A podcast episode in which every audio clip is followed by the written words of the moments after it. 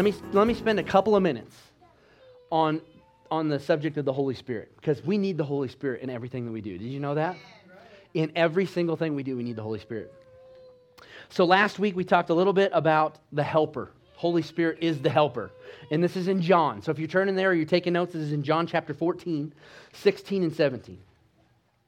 It says this I will pray the Father, and he will give you another helper, that he may abide with you forever. The Spirit of truth, whom the world cannot receive because it neither sees him nor knows him, but you know him, for he dwells with you and will be in you. This is the helper. The Bible says, Jesus said, another helper. That means of the same kind, just like Jesus. He's going to go to the Father and he's going to send the Holy Spirit who's just like him so that they would recognize him when he came. He is the helper. Amen? He's the helper. Thank you, Lord.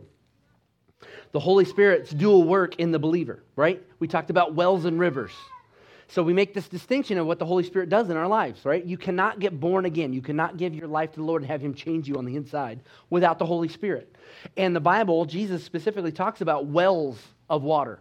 A well is something that you draw from, it's in you, and, and you draw it up into you and, and within you. That's the well of living water. And then he refers to the Holy Spirit as a well on the inside. When you get born again, the Holy Spirit seals you, right? He, he lets you know by his presence, by his witness, that you are a child of God. That's the Holy Spirit. Amen? And then Jesus also talked about rivers of living water that will flow out from us and to others, right? A well will help the people that are right around the well, the people that are willing to go there and draw. It's for us, it's for, it's for you, to draw the well of the Spirit of God up into the inside to refresh you and to strengthen you, amen? To nourish you. But a river, a river comes out and it flows downstream and it blesses people wherever its path is, right? Trees are rooted by the river. They don't, they don't die in drought, they produce fruit, right? And, and there's things about a river that just continue to flow to be a blessing to people as it flows downstream. And this is another function of the Holy Spirit where He comes in us and flows from us and out to others. And this is what we see in Acts chapter 2, where the Holy Spirit came into the earth, right? They were already believers in Jesus, they were already born again, they had made Jesus the Lord of their life. But He said, tarry, wait and I will send the Holy Spirit, and He will bring power so that you can be witnesses. Before then, they were not bold. After the Holy Spirit came, they were bold. amen. So there's something about this extra experience with the Holy Spirit where He comes in us and fills us, right, and then flows out of us. And it's called the baptism of the Holy Spirit. Amen.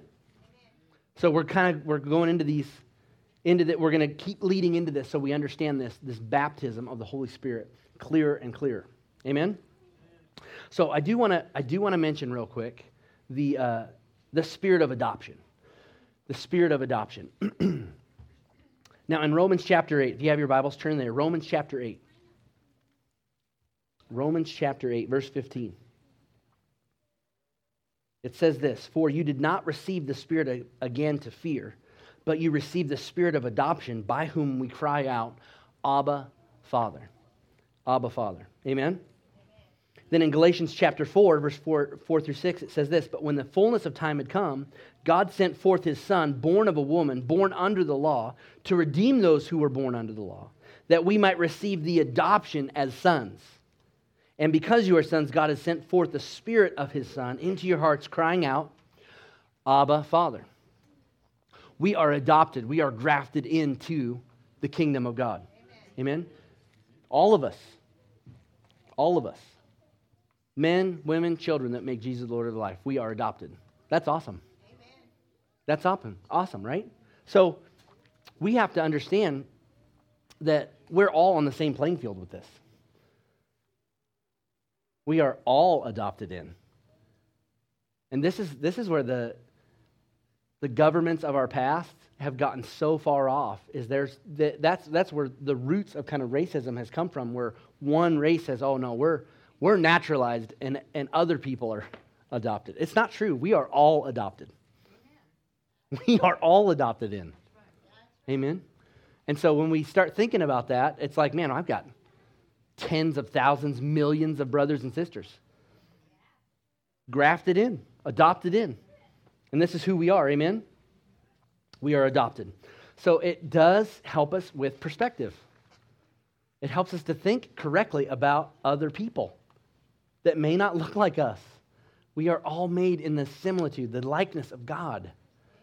We all have the same chance at coming in and knowing Him and being adopted into the family of God, right? It should change our perspective. It should change how we think and how we view people that don't look like us. Amen? It's important. It's important. Thank you, Lord. I've seen people, um, even friends, that have gotten themselves in trouble um, where they just, you know, they got themselves in situations where like, no, it's fine. It's fine. I can be here. I can be, and have gone to even um, dangerous parts of the city just to prove that they were okay with any type of nationality. And it's, you got to just listen to the Holy Spirit. I mean, come on. Right? You don't have to prove anything, just love people. God will get you the right people in front of you that you can minister to. Did you know that? You don't have to go out and prove something. I remember a story about a gal that uh, called into a prayer line, and she was really upset. And when he finally got her calmed down, found out why she was upset. Well, she'd just gotten mugged. Somebody hit her over the head, taken her purse, and ran away. And she was really upset. Believe, a believing woman. And he's like, "Oh, okay." He said, "Man, let's let's pray for that." And, and they prayed, and she was still upset and he, and he asked her, he said, Well, let me ask you, just prompted by the Holy Spirit, um, you know, did you, did you have to be down in that part of the, the neighborhood? Did you have to be there? Where you were at, did you need to be there? And she goes, Well, no. She said, But I just claimed the 91st Psalm that he would protect me, and I just went anyway. And he's like, Okay, well, did you, did you have anything in you that said you probably shouldn't go? And it was quiet. She's like, Well, yeah, I kind, I kind of did have a check that I shouldn't go today, but I just quoted the 91st Psalm and I went anyway. And he was like, this is, this is the problem right here. You were in a place you should not have been because the Holy Spirit was checking you to not be there. He was saying, don't go. Don't go today. Don't go, not don't go there ever. Don't go today. We got to listen to that. Amen? Be smart. Okay. Buddy, all right? This is my last point. I just want to say this. Jesus said the Helper, the Holy Spirit, will be in us.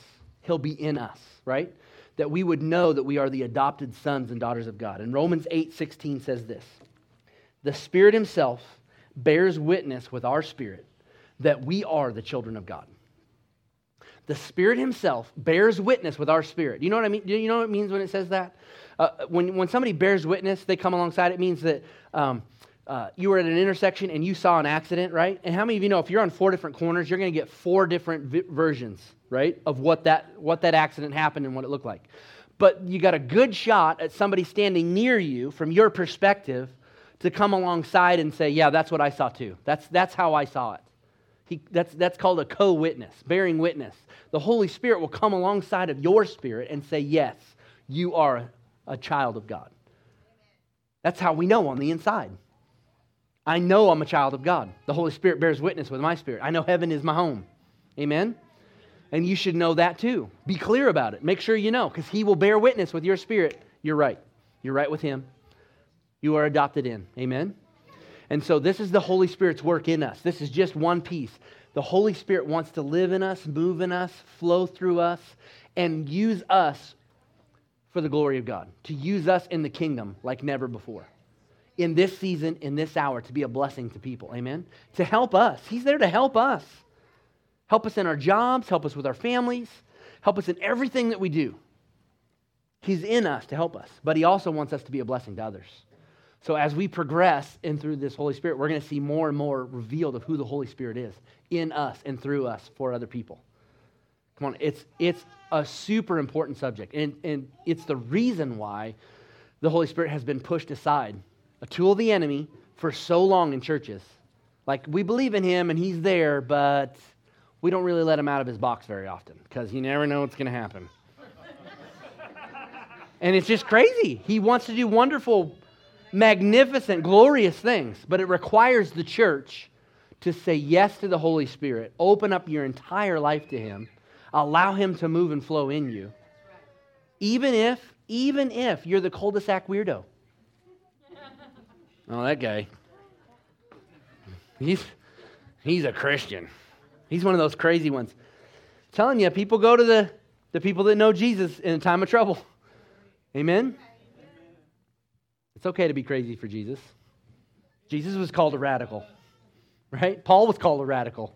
His disciples were called radicals. They did radical things. Nothing wrong with it. Amen? Amen. Can I pray for you?